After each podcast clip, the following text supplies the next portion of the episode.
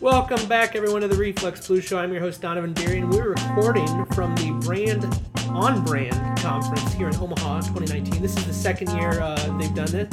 It's once again it's AAF Omaha, AIGA Nebraska, AMA Omaha, PRSA Nebraska chapter, and they have brought in the International Association of Business Communicators, which must have a Nebraska chapter as well. So they added in the AIBC. This is a lot of acronyms, Daryl. Five major professional marketing clubs coming together to put on one day conference of development and inspiration. Yeah, and, and we brought in and, and Daryl Anderson here from Clark Creative. Is it is it Clark Creative or is it Clark Creative something else? Group, but- oh, Clark Creative Group. Okay, okay. I always forget because you know we, we work in these businesses and people they just shorten whatever they just know you as oh you work over at Clark or And that's Clark- pretty much the way it is. okay Like Clark Creative, oh, I'm at Clark. I mean, it's, but the actual legal legal name is Clark Creative Group Advertising. oh but- okay so so then I missed the I missed I missed the advertising all the other other Yeah, we don't too. even put it on stuff anymore. Yeah, and it, is it Clark Creative Group advertising with their Anderson? That's just- dot com? that- that's Is just is the it like legal. the whole thing. Or It's really it Clark Creative Group. dot com. Yes. Okay, great. And Daryl, Daryl, you you've been with the AAF. We brought you in. You're you're you're actually helping with this whole event, which is the second year you've done it. And this is great. We're here in the Embassy Suites, in the proper side of the building this year. Last year, I guess they, they moved you over to the, the right side. Yep. Now you're back on the left side, or Correct. something like that. It's kind of a nice change. Definitely, we were crowded into a smaller space last year. This year, the conference has expanded. We've added more breakout sessions. So we needed more rooms to spread out in. We also increased the attendance number this year. So we just needed more space in general. We also have more sponsors. We needed a bigger sponsor area for people to represent themselves. So it's just every year it's kind of, well, second year. it's growing. We're growing. I tell you what, though, even, last year I know was the first year, but but it went so smooth it felt like you're already three four years into this thing. So th- this has just begun, but so far, I mean, it feels like this has been around for for a decade now. But, but Isn't that great? Yeah, it, it, it, and I and I got to give credit to all the volunteers and and and then the whole committee that Absolutely. and the five thousand acronyms that that, that all bring us here. It's a very fantastic panel with everybody bringing some very specific qualities to the group to help with whether it be logistics, whether it be design, whether it be speakers, you know, hotel management. Everybody's playing a role and everybody's working together so phenomenally. That's what I think creates this sense of community that feels like it's been around forever. And I think it also just goes to show the need for a type of conference like this here in the Midwest. Well, it's it's fun too because you know I've, I've, gone to a lot of design conferences and, and I've gone to non-design conferences, but this one it's like A mix. yeah, it's a mix. So so so you come in, you see all the you know the people that I expect to see at a design conference here in Omaha, but then you see the other people that you always saw or they work with the designers and, and so forth. You know, I think we were talking to to, to Sue beforehand that because she was asking what the makeup was, and I'm like, well, everyone here, it's, you know, I'm, I'm coming from it from the design perspective. But everyone that's not a designer is probably only one or two rings out. It's- Right. You know, they, they, they work with creatives in some way. And I, I think the quality of programs that's being presented allows for that just because of the five clubs coming together all have a specialty. And so each club is bringing a part of their specialty to the conference. You know, so we have a great addition of Adobe doing a self-branding workshop this year. You know, that's fantastic for new and upcoming designers to get that chance on how to market themselves as well as build their digital footprint online. Then we have a group coming in from Chicago that does fantastic digital advertising for luxury brands um, such as Lancome, Solo Cup, and not only do they do the digital, but they do the dashboard. All right, we're, we're gonna have to go off here. Did you call Solo Cup a luxury brand? Because I, I like that. I, I do like that. They have a bunch of items in their family. Um, one of those being recyclable products Yeah. of a high end model. So they will consider it as a luxury. Well, I, I will say, you know, if I if I go to a party and someone breaks out the, the solo cups, I'm I know I'm, I know that you know that, That it's a fancy party. that it's fancy. Yeah, and you're going to be playing beer pong. Yeah, and, and, and the champagne, Yeah. the Dom Perrier or whatever is coming out very shortly. yeah. and sustainable cups. Yeah. All right. So so Daryl, you've been at Clark Creative Group Advertising for for as, as long as I've known you. I mean, for wh- 17 years now. okay, because I'm like I've known you for probably 15 years. Correct. So so yeah, it's okay, 17 years. And I had a, I had a student that um I'm teaching again. I've been for the last couple of years. But, but I had a student uh, like a week or two ago. They were talking about I think what what the market was because I think it's it's funny when, when you're when you're like a student in, in the design programs, you think that oh well, well Cody who used to work with me and then he went and worked Correct. and worked with you like he's off now In Chicago. in Chicago working on the Google account for um, VSA part, and that's and that's what I think like students think is like oh yeah like places like Google need a designer or the advertising agency or or you know obviously Coca Cola needs a designer. Absolutely. and they forget that that's like a very small portion of the actual work in this industry. Right. because because they asked me like what are you working on? And I'm like like you see you're gonna see like none of it. Like I'm, I'm doing work for a company that's in, that's in town where if you're not in their industry you would never see their work because Right. they don't they don't they only advertise to people in their industry that would then advertise to possibly someone like you That's funny that you mentioned that because I kind of refer to myself as the accidental advertiser. okay You know, I really started off with a degree in fine arts and was going down the path of illustration. And during my senior show, they kind of looked at my design layouts and they said, eh, you're going into advertising. You'll never be back for your mas- masters. Funny how people see into that. Um, so I spent time in Kansas City doing side illustration and one of the companies that I was illustrating and doing some side work for was a beauty supply house down there in that region of Hutchinson and Kansas City. They had a company up here in Omaha that did the Colorado and Iowa region, and they lost their in house designer and asked me to move back to Omaha and work in house for them doing marketing for the health and beauty industry, which is like for um, brands like Biolage and Matrix and Redken and all of those salon beauty brands that Oh, you know about. And then, as an aside, as a member, I was also doing branding for startup salons here across the region. So, Creative Hair Design, Salantino, some of those earlier names, if you remember. So, I was there for several years, kind of just actually being a solo designer for salons, creating their menus, their entire interior branding, doing some environmental, um, really giving them a look and feel. And then I was grabbed by Baker Supermarkets and recruited there kind of at a pretty young age at 25. Yeah, and Baker's and Baker's is a is a is for those who aren't in the Omaha area is is, a, is it's, it's a regional-ish Well, it was supermarket it was a local since- family-owned market right that had 14 locations, and then they also had several big box stores like Food for Less, No Frills, and then they went and they sold to Kroger right and got absorbed into the machine. right but but if you're not from here like you you know you haven't seen You, a yeah, you don't know what a baker's is, but yeah, it was one of the higher end grocers of the Omaha market, and they were, you know, very cognitive about their interior design experience and what that should feel. They had very strong brand standards that I got to work with Anderson Partners with. So that was kind of my real introduction to Omaha advertising agencies and uh, developing campaign with them.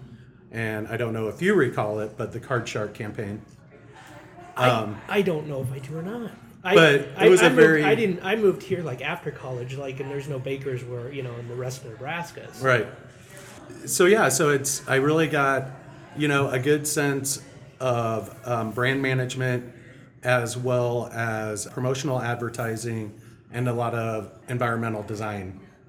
Working there and managing a team of nine designers, doing your weekly grocery ads on a deadline, as well as doing all of your great big promo giveaway posters and you know, support materials that go along with those types of programs.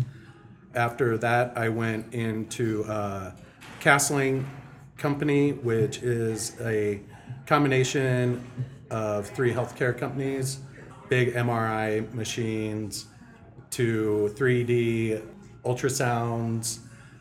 And so we had a small three team agency within Castling where we were doing their websites, we were doing our intranet, we were developing brands for the three subsidiaries and marketing them. We were doing trade show booths and taking those out on the road and launching these companies. So once again, I kind of had this brand management aspect and development going on in this micro world. And so I was there for several years until I just felt it was getting a little too small for me. I was getting a little bored and I needed more brands to work on. so that's Right. kind of when I started looking around Omaha and looking at different agencies. I had been talking to a design company, Turnpost, here in Omaha. They weren't hiring at the time, but they passed my name on to Clark Creative. And I got a phone call for them, came in for an interview. And then just It felt and like home. left. It felt like home. And there I found my place. It's, it's kind of funny because you, you, you in a way were doing what you would do at an ad agency and probably didn't even realize it when you started. Right. I was teaching myself how to run a micro agency, Yeah. doing all the work and, you know, going out and I mean, this is like before internet, internet really. Yeah. You know, so like a lot of resources weren't out there. So, you know, I was winging it a lot of the time. and I, and I think and I think people also think that you know there there are a lot of non-agency jobs that are you know in house that feel kind of the same. But I think I think you made the, the other thing I always tell people, which is I think exactly what you end up doing was if if you either quit learning or you're not proud of the work, either either one of the two, it's probably time to start moving on. Absolutely. And so it's, it's good that you did. Well, I think I think what, what, what a lot of not only that, but, but we still do this work, but just because it's not Google or, or Coca Cola, like other companies need the same work. So like right now, you say you're doing a lot of work for that would be local Nebraska or Omaha based companies. Right. You know, the biggest account that I'm working on right now is Visit Omaha, and that's our statewide tourism effort. And that's a fantastic account to work with the Convention and Visitors Bureau on. It's outward regional marketing and being able to dissect Omaha, really get into its nooks and crannies, experience what's authentically Omaha, and to market those experiences out to the city, outside of the city, is just a phenomenal experience on its own. I've been able to, you know, look at diversity and inclusion from a citywide perspective. When you're coming from a somewhat conservative state, but you're living in somewhat of a liberal city, representing certain diversity can be a little hard. Um, so, really taking a snapshot of our city and making sure we're representing all aspects of di- diversity as well as being inclusive and representing that's really important too. So, representing mixed families, representing LGBTQ culture, showing that in commercials, digital advertising outside of our market is really refreshing to be able to have that opportunity and to watch tourism grow because of that. Because you're not when you're talking tourism, like hey, come visit. You're you're actually like when it's visit Omaha, you're not even. It's different from the visit Nebraska campaign. Correct. It is literally like you just say like it's just this area. Yeah, correct. And and you guys have the booth. If I remember right, last time you if you get off the plane, the airport here is not real big, hmm. which is actually I think a selling point because they Can't get lost in it. Right, you can get in, you can get out pretty easily, but it's like the booth's right there. The Visit Right. Omaha booth. It's it's you you get spaces like that. So what what type of research do you have to do, other than just going to town? Like, do you have to actually go out to places you wouldn't otherwise? We do some area research. I travel quite a bit on my own, so that just comes naturally to me when I'm out. That's just experiential as it is, so I bring that back. However, in conjunction with uh, the Convention and Visitors Bureau, we have solicited outside research groups to research tourism and conventioneering in the perception of Omaha. How do people outside of here, what do they perceive Omaha as? Both good and bad, I assume. Both good and bad. And that goes all the way across the board from dining to entertainment to meeting space to rooms available to the quality of rooms available. You know, are are certain out conventions going to be able to come here as a tourist? Are we going to offer you experiences that are unique to you and what you're looking for? What's the most surprising thing that you found through that research about people's thoughts of Omaha? You know, it's you, we hear it all the time that we're a flyover state, and you know we're out in the middle of cornfields, and that perception really carries coast to coast. So getting people here, like putting defined experiences out there that entice people, you know, world's largest zoo and microbrewing's big here, and you know we're one of the top foodie cities. Getting those messaging out to specific demographics and then getting them to Omaha is really what's helping change our perception. Once people get here and experience our city, they love the culture, they love the hospitality, they love what it has to offer, they love the confinedness of the city. It's easy to get around and get from one attraction to another. But it's really the people that make it. And when people leave, whether it be for a vacation or for a convention, people take that perception and spread it out. And you'll hear people say, "Oh yeah, I heard somebody talk about how great Omaha really is, and that you should get there, and Yeah. you know, check this out, and check that out." I, I will say we we when, whenever the family whenever we go on a vacation now, it seems that over the years it's becoming more and more when we go out to eat and it's like, man, Omaha has spoiled us for going on vacations and eating because not that not that they're not that we haven't had great food out, but like the average restaurant just seems like, oh, this isn't any better than what we have in town. You know? like we, it, I think it really has become a foodie city in that aspect where, where you know you, you you're you know used to go on a vacation and be like, oh, we're gonna go out to this restaurant and everything you'd go on would be amazing, and now it's just like, no, this isn't better than the place just down the block. Well, being out in the Midwest, we are surrounded by fields and and ranches, so farm to table comes really easy to us here. So uh, freshness in dining is yeah. definitely an aspect that Omaha keeps they- us strong. We do like to eat here, We do like to eat here. and, and we do and we do it well. So. But they've been, but especially over the last, I don't know how many years, they've, they've really upped the, the eating game in a way. Absolutely, it's just really a market for um, new and inventive dining. Yeah. All right, we're going to be right back with Daryl Anderson.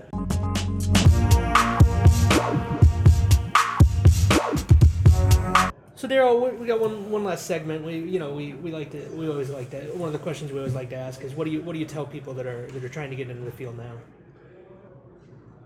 It's changed so dramatically since we went to school. You know, when I graduated college, we didn't even have Macs yet.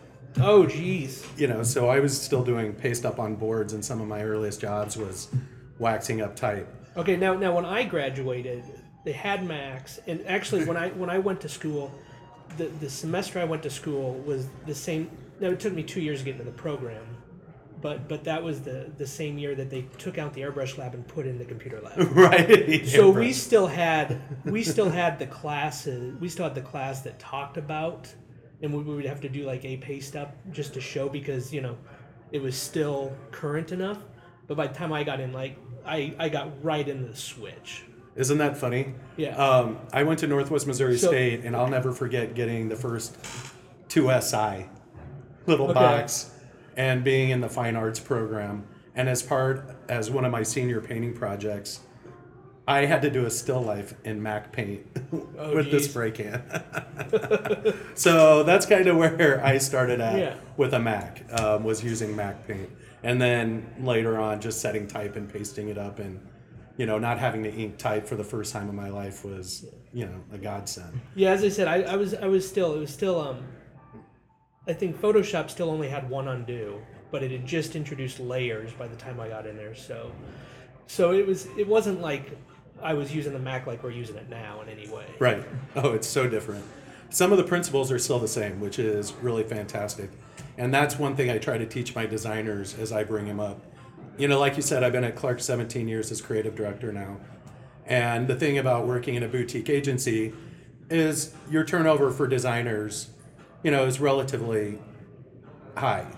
Every few years, you have a designer, you know, moving up and out of the ranks to something bigger and better, you know, and then we have to onboard, you know, Yeah. new junior designers. So, as creative director, I actually also see myself as kind of the development and education guy and bringing talent up within the agency, teaching them not only through software, but also teaching them through history and showing them, you know, why things developed, such as layers and channels, and how that applied, you know, to the very beginning of layouts and how things were produced and how they were built upon. And I think that's one thing my designers always come back to me when they leave is thanking me for the education and the development and patience that I had to bring them up in the industry. Because there's, even you know today, there's so much that's just left, left out of school when it comes to practical purpose. Well, and I don't, and I don't, and I don't blame the schools. I know I've heard people. No, say, you like, can "Oh, only we get so much in. Why didn't our schools teach us these things? And it's like because yeah, they. Plus, this this profession is so broad. Like they can't, they can't teach everything. Right, right. So, and I, and I'm also I also do a little teaching as well, so I understand. I'm like, like we can't. There's not. There's just not the time there. Well, I, I'm 50 years old, and I, Yeah. you know, I'm still going and taking After Effects courses and honing my skill sets and developing those. You know, it's I'm not just a designer anymore. You know, it's now I'm shooting video and directing video and you know working with editors on footage and sound. So it's it's a never-ending process. It's like we said, education should continue throughout your whole life. That's really the meaning of life, I think, is to continue to grow and learn. Yeah, and also realize that whatever you whatever you're doing is not going to be what you're doing in five years, even if you're at the same job. Absolutely. Like like we don't build websites how we used to because Correct. nobody does, and that evolves. And and you may you may go into animation, you may go into video.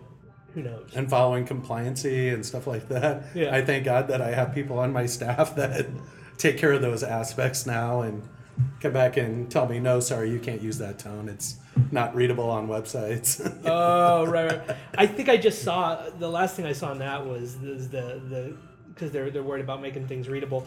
Is even the the websites that that say how what the tone should be and how much um, contrast should be in there. Even the websites that that detail the specs, they're they're not even following. right. Because all of a sudden people they're, they're they're making the backgrounds darker and the type lighter, and it's like eventually um, it's all going to be one big great mess. Yeah, you still have a CEO that'll come in and be like, no, I want that blue. Yeah. Okay. All right. Well, thank you, thank you, Daryl, for the time, and look forward to the rest of the on brand conference. You guys are doing great, and and you're I, I should say you're you're from the AAF part of the the five acronyms that are Correct. this on. But this is great. Where do people go out to find more about the on brand, like for next year, years on, on before? Because like because there's like five organizations. What is the is there a specific URL for this? There's this onbrandcon.com. onbrandcon.com. Yep. And then On Brand 2019 Facebook. Of course, that'll change just to On Brand after their Sears conference, and we'll rebrand, rebrand next year with 2020. Okay. Well, thanks, and we'll uh, hopefully catch up with you later. Thanks, Donovan. Always a pleasure. The Reflex Blue Show with Donovan Beery is hosted at 36point.com. Music by Dust Lab.